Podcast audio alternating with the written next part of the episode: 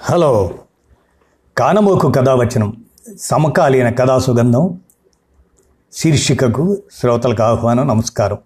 ఇప్పుడు ఒక వాస్తవం అనే ఈ కథ వాట్సప్ గ్రూప్ నందు వచ్చింది.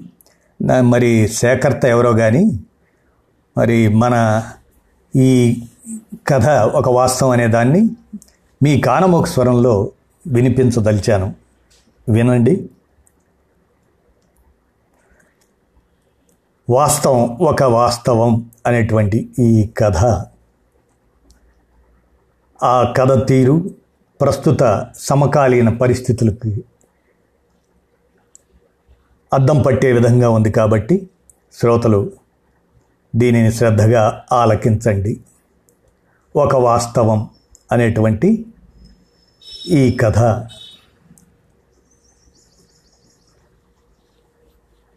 ఓల్డ్ ఏజ్ హోమ్కి వెళ్తున్నామని మా మీద జాలి పడకండి. ఇక్కడికంటే మాకు అక్కడే బాగుంటుంది అనే ఒక వాస్తవ కథలాగా అనిపిస్తుంది ఇది. ఏమండి మీకు ఈ సంగతి తెలుసా? మన పక్క ప్లాట్లో ఉండే కరుణాకర్ గారు వసుంధర గారు ఓల్డ్ ఏజ్ హోమ్కి వెళ్ళిపోతున్నారట. వాళ్ళుండే ప్లాట్ అద్దెకిస్తారట.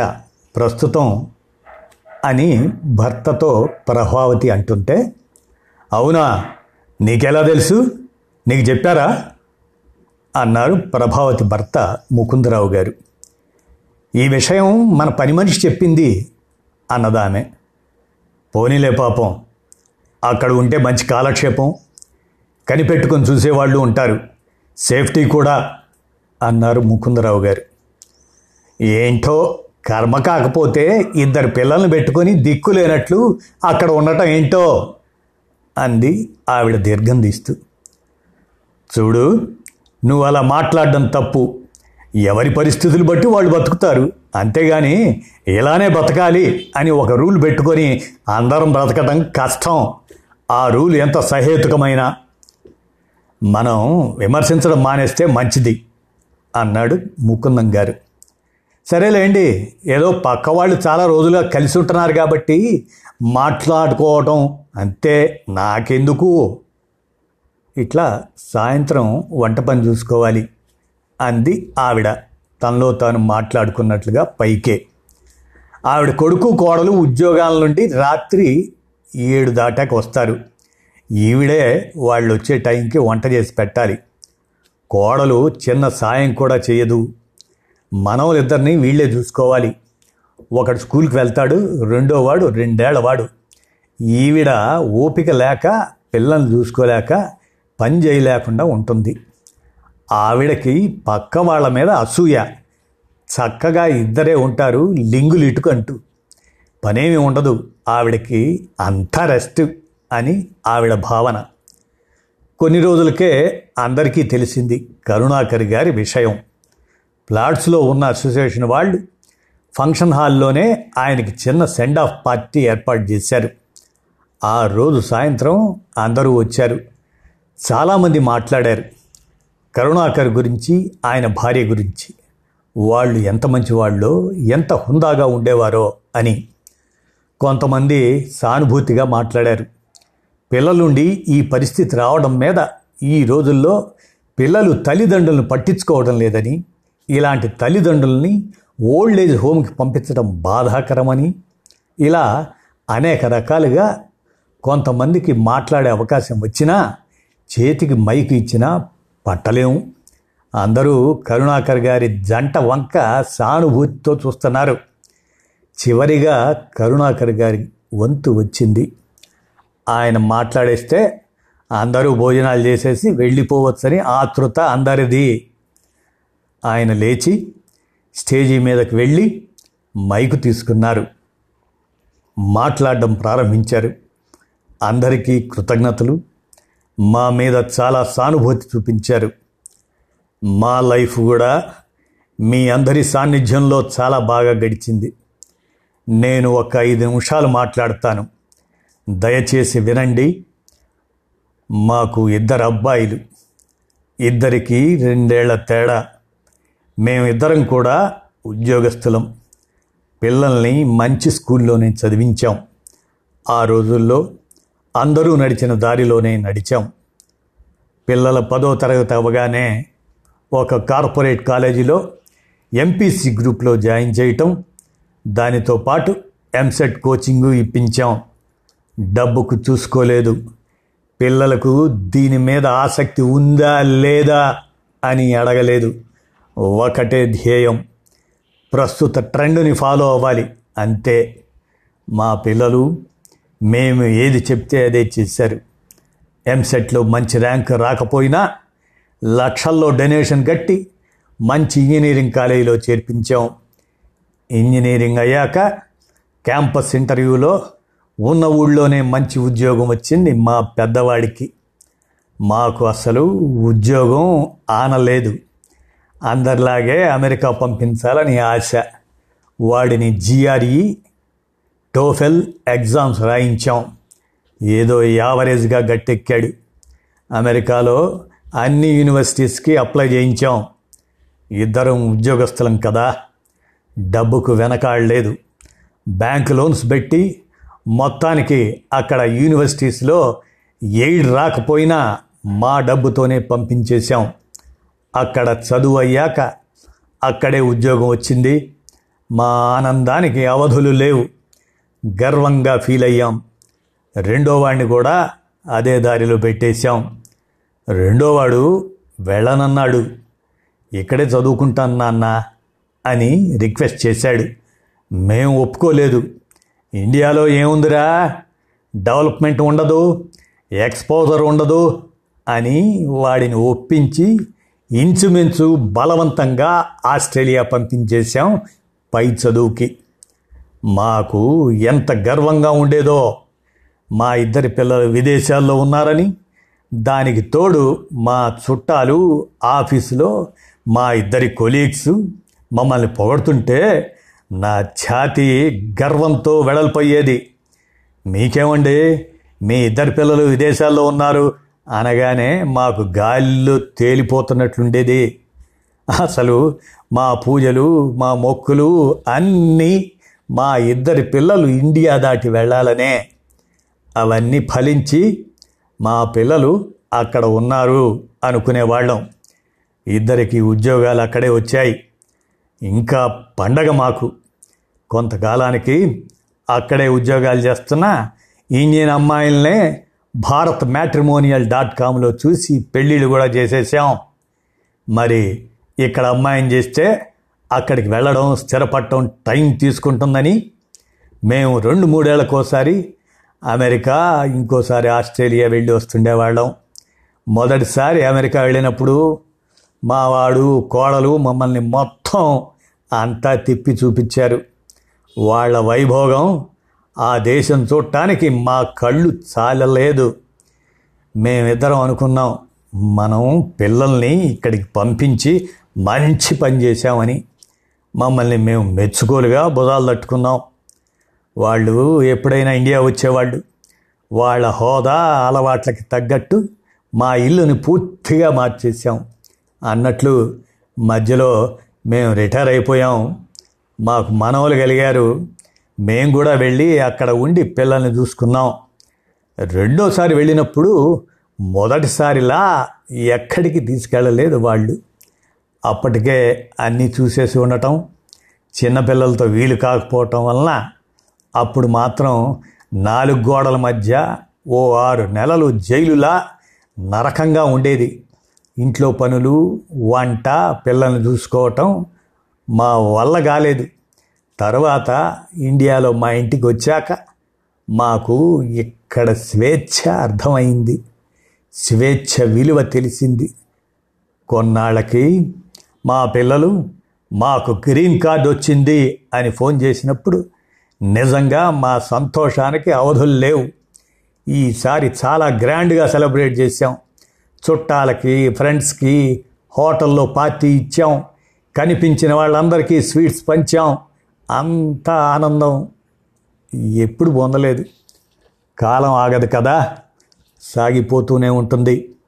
మా పిల్లలు అక్కడే ఇళ్ళు వాకిళ్ళు కొనుక్కున్నారు. మా మనవలు పెద్దవాళ్ళు అయిపోయారు మా పిల్లలకు కూడా నలభై ఏళ్ళు వస్తున్నాయి.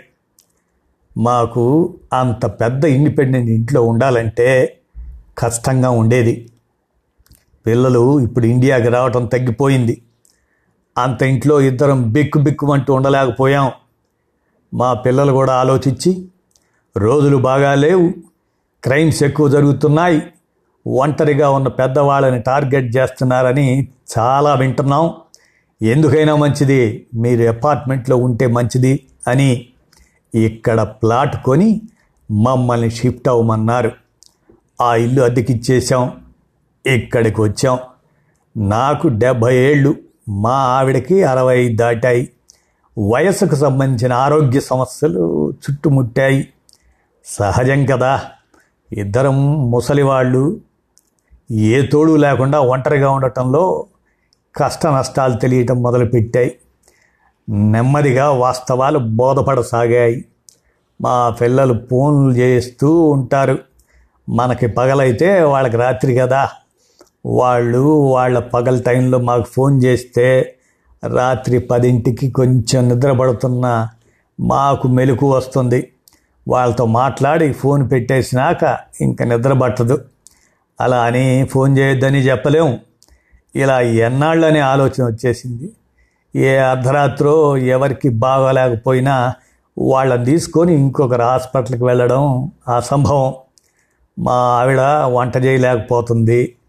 మా ఇద్దరికైనా కూడా వంట మనిషిని పెట్టుకుందామంటే భయం కారుకి డ్రైవర్ను పెట్టుకుందామంటే భయం మేమిద్దరమే అని తెలిసి మాకు ఏ హాని తలపెడతారో అని ఈ మధ్యనే నమ్మిన ఒక డ్రైవరు తన ముసలి ఓనర్స్ని చంపి దొరికినవన్నీ పట్టుకుపోయాడని విన్నాం. సాటి మనుషుల్ని నమ్మలేని స్థితికి వచ్చాం.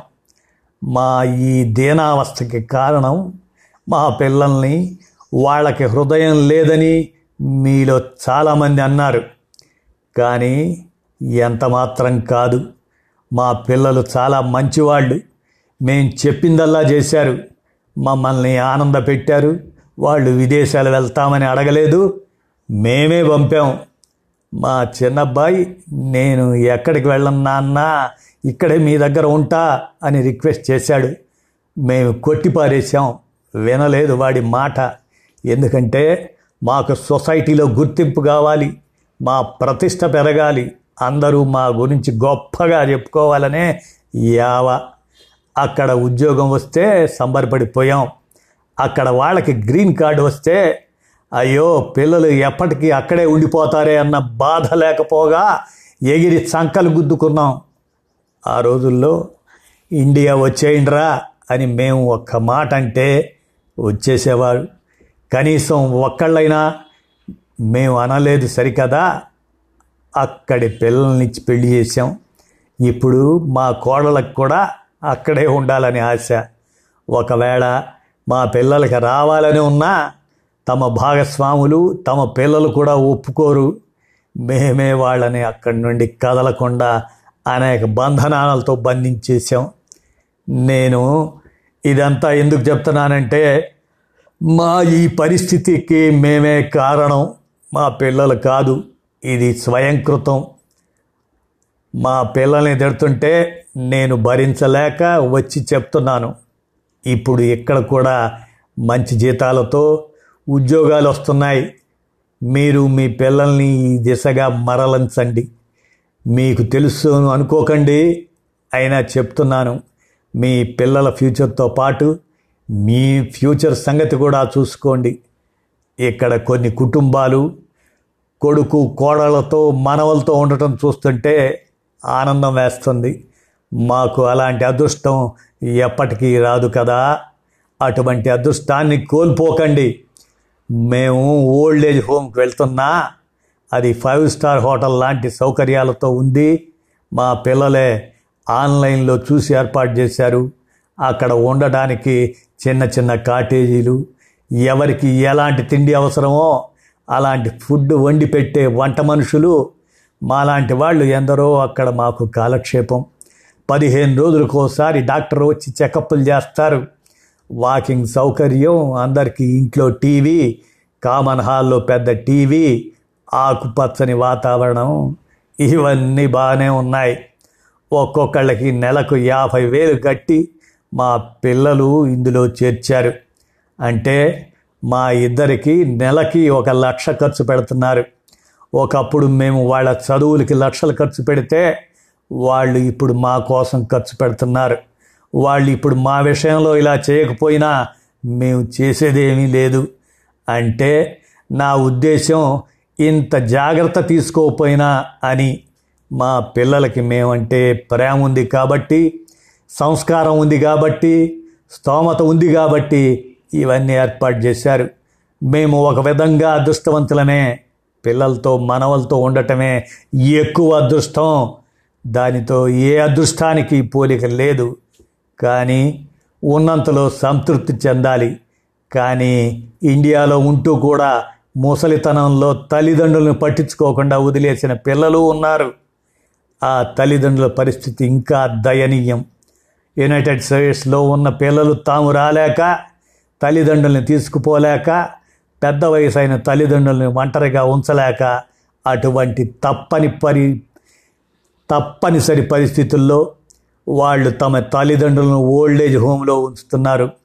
వాళ్ళకి వేరే దారి లేక కనీసం అక్కడ ఉంచితే రక్షణతో పాటు వాళ్ళ అతి గతి చూసేవాళ్ళు ఉంటారని వైద్య సదుపాయం ఉంటుందని మంచి ఆహారంతో పాటు ఒకే ఏజ్ వాళ్ళ సహచర్యంతో కొంత టైం పాస్ ఉంటుందని వాళ్ళని విమర్శించకండి. దయచేసి మీ పిల్లల అభిప్రాయం తెలుసుకొని వాళ్ళ ఇష్టాన్ని గౌరవించి చదివించండి. ఇది నా సలహా. అందని వాటికి అరులు చాచొద్దు. మీకు వీలున్నప్పుడు మీరు మా దగ్గరికి వచ్చిపోతూ ఉండండి. మేము పెద్దవాళ్ళం కాబట్టి మీ దగ్గరికి రాలేకపోవచ్చు. మా మీద జాలి పడకండి నమస్తే అని ఆయన ఆపేశారు. కొన్ని సెకండ్స్ నిశ్శబ్దంగా గంభీరమైపోయిన ఆ ప్రదేశం కొద్ది క్షణాల అనంతరం చప్పట్లతో మారిపోయింది. ఓ సుందర గారు చెంగుతో కళ్ళుత్తుకున్నారు. ఇదండి ఒక వాస్తవం అనే ఈ కథ నేటి తరానికి అద్దం పట్టినట్లుగా ఉన్నది. వాట్సప్ గ్రూప్ నందు మరి ఎవరు సేకరించి పంపారో కానీ ఈ కథని కానమోకు కథ వచ్చిన శ్రోతలకు సమకాలీన కథా సుగంధం శీర్షికకు పరిచయం చేస్తూ మీ కానమోకు స్వరంలో వినిపించాను విన్నారుగా. ధన్యవాదాలు.